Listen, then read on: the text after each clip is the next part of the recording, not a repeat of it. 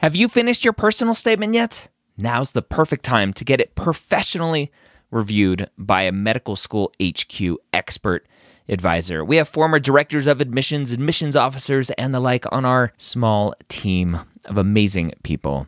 They have the inside knowledge from reading thousands and thousands and thousands, tens, if not 100,000 personal statements, going through the process and setting up the process for their whole committee. They know exactly what medical schools look for and the common red flags that can get your entire application thrown out. Take advantage of our flash sale right now, going through May 6th. Up to 6,000 characters reviewed for just $150. That's a $75 discount on our regular price. Go to editmyps.com. Again, that's editmyps.com. If you're applying to medical school in 2022 to start medical school in 2023, join me Wednesday or Thursday, Wednesday night at 9:30 p.m. Eastern or Thursday at 11 a.m. Eastern at premedworkshop.com. Go register today. I'm going to show you how to tell your story in your application. Again, that's premedworkshop.com. If you are applying to medical school in 2022, be there or be square.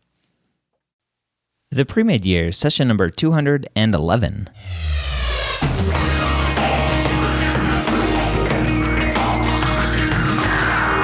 Hello and welcome to the two time Academy Award nominated podcast, The Pre Med Years, where we believe that collaboration, not competition, is key to your pre med success. I'm your host, Dr. Ryan Gray, and in this podcast, we share with you stories, encouragement, and information that you need to know to help guide you on your path to becoming a physician. Now, welcome to the pre med years. If this is the first time joining me here, thank you for taking the time to do that. And if this is not your first time here, thank you for coming back and putting up with me or whatever you want to say. But anyway, all right.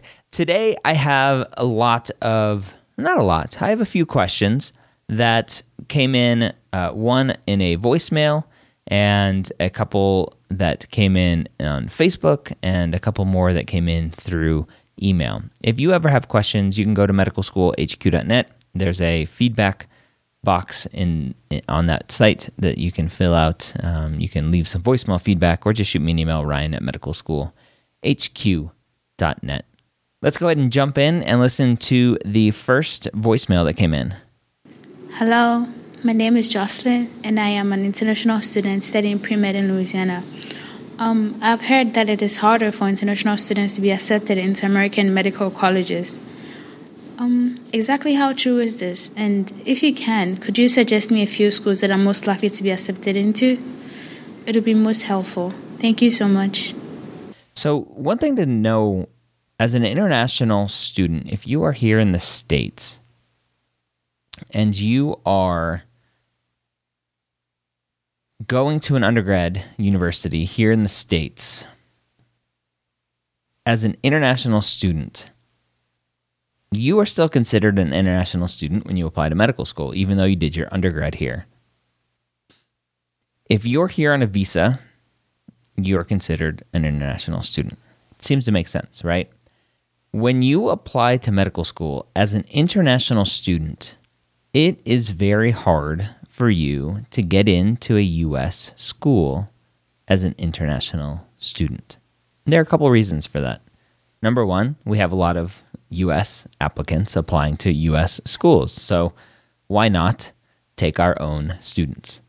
So that's that seems to be the obvious reason. Medical schools want to train people that are going to stay here and work here, especially public universities. That's a, a big consideration. Public schools are getting funded by their states to train students to hopefully stay in the state and work.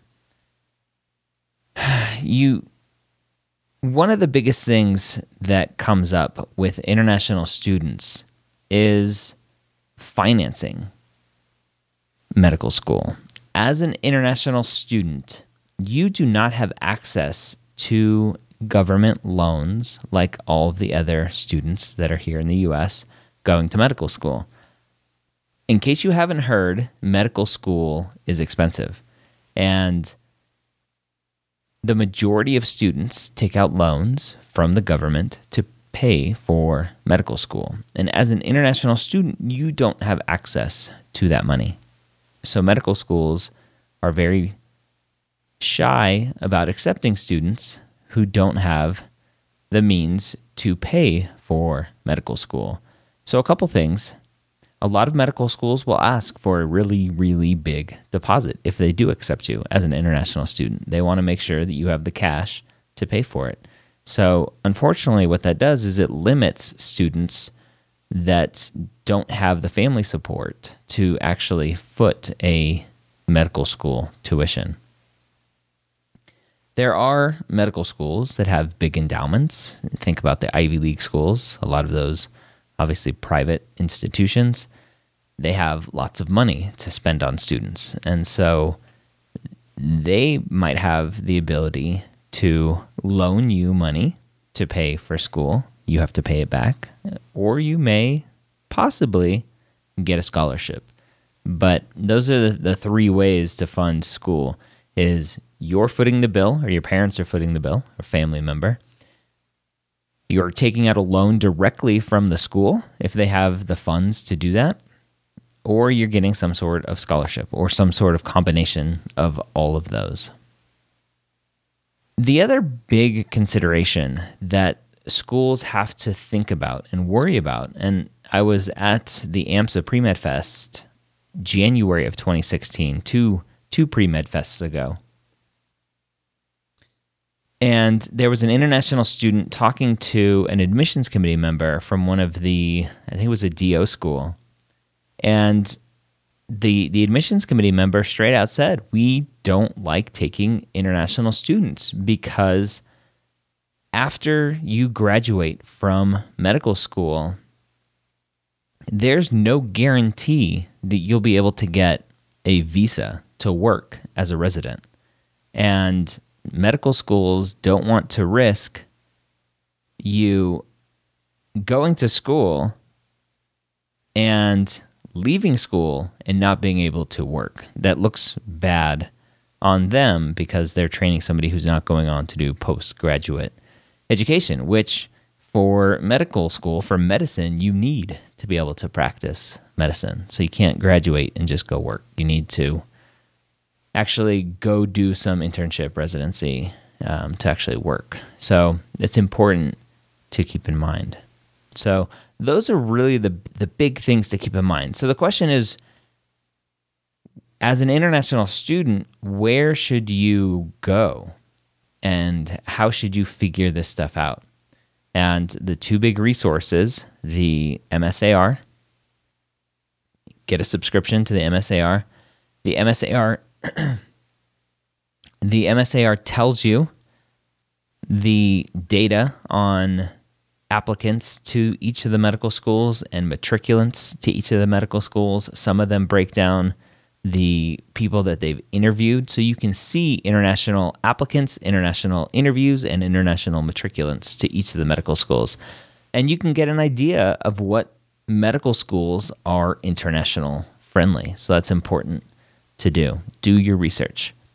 The college information book from the uh, osteopathic colleges has uh, not that detailed of information, but it has a list of schools that do accept international students with links to each of those schools, uh, with most of them being specific pages on that school's website that talks about international applicants. So it's important to keep in mind when you're doing that. So that's what I wanted to talk about to begin with. This next question was about healthcare policy and working as a physician and getting involved in healthcare policy. And as a physician, you can do whatever you want. You can see patients part of the time and go run a business part of the time. You can do research part the, part of the time, and that includes getting involved in policy. And obviously, it would help to be involved in policy in areas where there's a lot of there are a lot of policymakers to get involved, whether you're in the DC area or you're near the state capital of whatever state that you live in, so that you can be involved because that's where the lobbying and everything happens is in those areas. Um, but if you don't live in those areas and you don't want to move to those areas, you don't have to. You can obviously get involved. They have this cool thing called the internet, um, so you can get involved from anywhere, wherever you live. So, those are some things to think about. You can do whatever you want as a physician. That's the cool thing. Another question that came in was actually from a student that I've been working with this past application cycle. And she has the unfortunate predicament of needing to choose between three acceptances so far. She's hoping for a fourth one at her top choice. But between the three choices that she has, she's wondering how to choose between those. So she sent me an email and she said the first school is well established, has a good reputation, but she can't picture herself living in the city that it is in, and the class sizes are too large. The second one is in a state closer to where she's from and where she wants to be. It's near a good city that she thinks she would like to be around. And the third one is a lot closer to where she is. It's in her state. And she loved the interview and she was comfortable interacting with everybody there. But she's worried because it's a newer school. And she's worried about how that's going to affect her residency applications and whether or not program directors are going to view her going to a new school as unfavorable. So she is worried that she's going to make a choice that is going to hurt her in the long run. And so she wanted my advice. And so my advice, and if, if you're in this situation where you're lucky enough to have multiple acceptances, and a couple of the students that I've been working with this year are lucky enough to be in that situation, you need to go to the medical school that is going to give you the best ability to be who you want to be. So, for this student, she knows she doesn't want to be in a large class. So, that automatically, for me, would rule out that first school, even though it's well established and has a good reputation. If you can't see yourself living in the city that it's in, and you can't see yourself being one of a couple hundred people, then don't go there. No matter how good, in air quotes, how good the reputation is of the school. If you're unhappy there, your grades may suffer, your self esteem, not self esteem, but your just general happiness will suffer. And and you might not do well. And then there goes your residency chances as well, or at least getting a good residency. So don't go to that first one if, if you can't see yourself going there. The second one she mentioned, she said it was close enough to where she's from and is in a near enough good, uh, it's near enough a, a good city that's diverse that she likes. Great. She didn't really have anything else good to say about it though. It was just that it was smaller class sizes and in a better city area that she would like. In the third one, she wrote the most about, but also had the biggest negative of being the newest school. She loved interacting with everybody. She had a great interview day. She actually said she loved her interview day there, and she loved the one on one time with the faculty and the community. I, she answered her own question in her email to me. You can't choose the medical school based on what you think is going to be a determining factor for a residency program director. What he or she determines to be the criteria they use to select their residents, you have no control over. What you have control over is understanding who you are, knowing what is going to make you happy, and choosing to follow that direction. Everything else is a waste of time to think about because you have no control over it. So go to the school that is going to make you the happiest, that is in a location that you like, that the community is great, and you can see yourself going there and be happy there. All right, the next thing I want to talk about is not necessarily something that has come up in a question form, but more when I've been doing mock interviews with students, things that come up time and time again.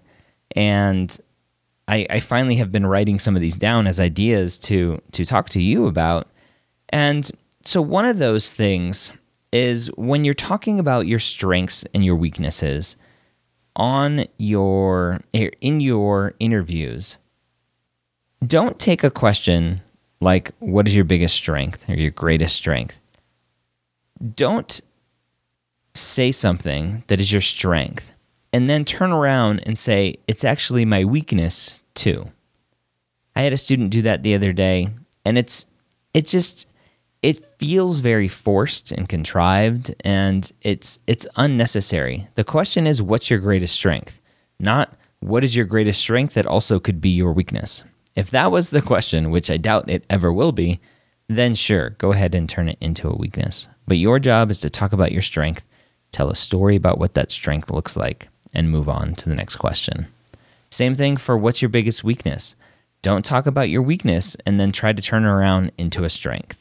Your job is not to talk about a weakness and turn it into a strength. Your job is to talk about a weakness, tell me a story about what that weakness looks like, and then tell me how you are, are working on fixing that weakness so that moving forward, it's not a problem. Another question that came in recently is whether or not you should be sending gifts to the admissions committee members that interview you. And I think you need to think about what is what is the norm in this world. And the norm is no gift. A thank you letter, a thank you note is basically required and is considered definitely the norm. But a gift should not be sent. It could hurt your application. They they could see it as a bribe, and so you definitely don't want to send any sort of gift to the school that is interviewing you uh, after your interview day. I had an interesting email come in from a member of the Hangout, which, if you're not in the Hangout, please go be part of the Facebook Hangout, medicalschoolhq.net slash group. And the email is about an update letter, basically. The school that this student wants to go to hasn't accepted her, hasn't invited her for an interview, hasn't rejected her either. She hasn't heard anything from the school.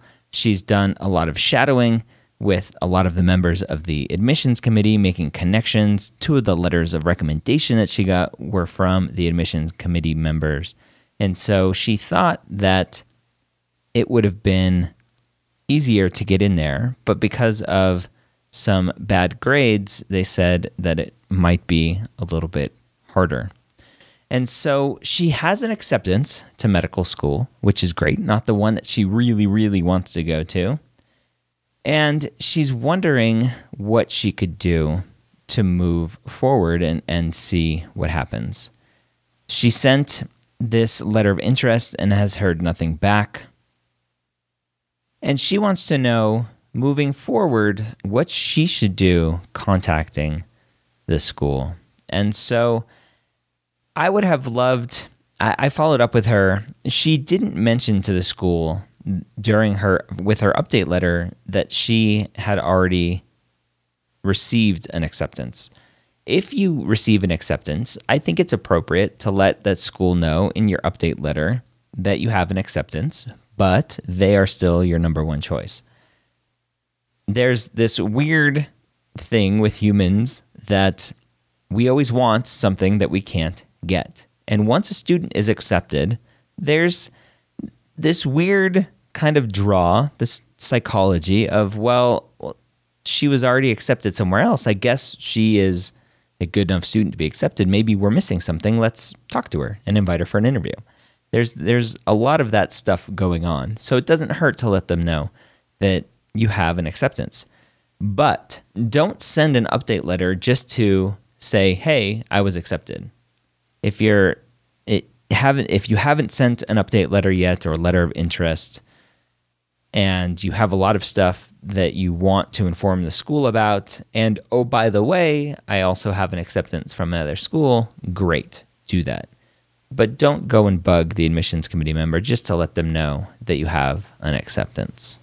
Be grateful for that acceptance, but if the school that you truly think that you're meant to be at is is not reciprocating that love, be patient and hopefully it will come. It as we're recording this, it's beginning of December. There's still time. Schools are still interviewing people through February, sometimes into March. So take your time, be patient until you get that rejection letter. They haven't said no. Another email that I got recently is from a student who is in a rut or feels stuck. She says that she graduated undergrad, applied to medical school, didn't get in, has taken a year off, and is taking MCAT prep courses to take the MCAT again, and finds her motivation somewhat dissipating and is making her second guess what she wants to do. She's surrounded by so many people who have changed paths and are now in PA school and nursing school. Do you have any advice? So, my advice to the student is to keep your head up, first of all, to not worry about what the people around you are doing. And if those people are dragging you down, maybe surround yourself with some other people. Just because they decided to change paths doesn't mean that that is the normal thing to do or that that is what you should do a physician is a physician, and somebody who wants to be a physician will not settle for being a PA or being a nurse or an NP. Those are amazing careers that do wonderful things, but they are not physicians. And I talk to nurses and NPs and PAs that go back and try to get into medical school because they're not fulfilled with being a nurse practitioner or a PA. You have to always, always, always, and I talk about this specifically during MCAT studying. There's something about the MCAT that gets people down. I wonder what it is.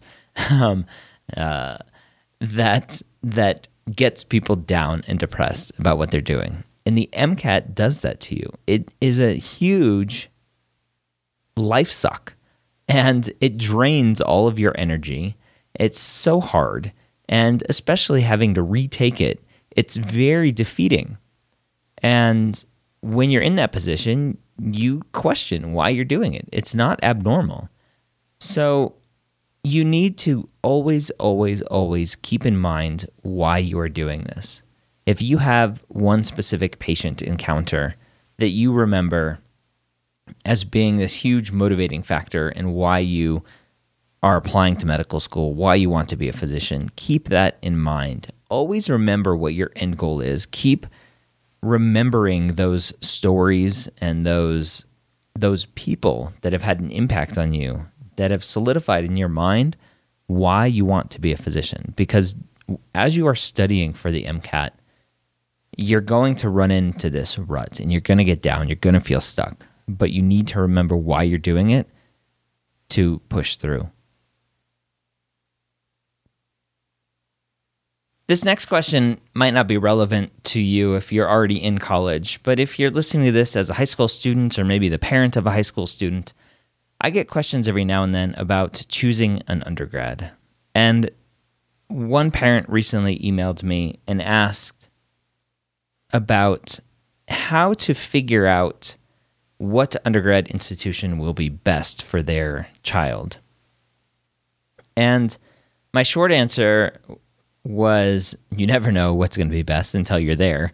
But the the long answer is that you need to take that campus tour. A lot of kids and parents go on a little college campus tour and go go see what the campus is like. Go go feel what the vibe is like. It's important to do. Don't just read stuff online, but actually go there and see what it's like. Take a tour. I think you need to understand who you are and what you want to get out of the school. I've talked about this a lot. Don't go to a school just because it has a great reputation and they sell themselves on being a great pre med school and having a high acceptance rate to medical school. A lot of those stats are not real stats because the admissions, the, the pre health committees will a lot of times not include students who they won't accept to write committee letters for. So they'll say, Your GPA isn't good enough. Your MCAT score isn't good enough. We're not going to support you in your application to medical school. And so they don't include that student in their stats. So it's uh, very kind of shady system that some pre health offices use. So you need to look at the schools for everything else besides their great reputation, their great name. You need to go for weather, location, how big the class sizes are. I've talked about a lot of this stuff before, but you really need to to go to the schools, get a vibe, and see what it's all about to help you pick a school. There is no such thing as a great pre med school. Just go to a school and do your best, and you'll be fine. All right, as I said, I'd love for you to leave me some questions, Ryan at medicalschoolhq.net. Go join our Hangout, medicalschoolhq.net slash Facebook, or a uh, slash group, rather. You can ask questions in there, and I can take some of those questions and bring them into the podcast. I mentioned it in the last episode that I did all about getting your application started earlier. I am working with students starting for the 2017 application for acceptance into the class of 2018. Actually, it would be the class of 2022. Um, but starting in 2018, that sounds crazy. 2022. My coaching prices are going up in January. I've had a bunch of people already reach out to me uh, and start working with me. Actually, one person that reached out is not going to start working with me for another year, uh, but obviously wants to jump in on the lower prices. So if you're interested in working with me one on one to help you get ready for your applications, I would love to help you. Medicalschoolhq.net slash coaching for that. And one other thing, I I mentioned it a couple weeks ago. I had an awesome session with University of Houston Pre Med Club where I skyped in to their club meeting and answered questions and gave a little bit of a presentation about something. I forget what it was about the interviews, I think. And I, I would love to do that for you and your school. Just reach out to me, Ryan at medicalschoolhq.net, and we can try to set that up for you and your school. All right. I hope you got a ton of great information out of the podcast today. And as always, I hope you join us next week here at the Pre Med Years and Med Ed Media.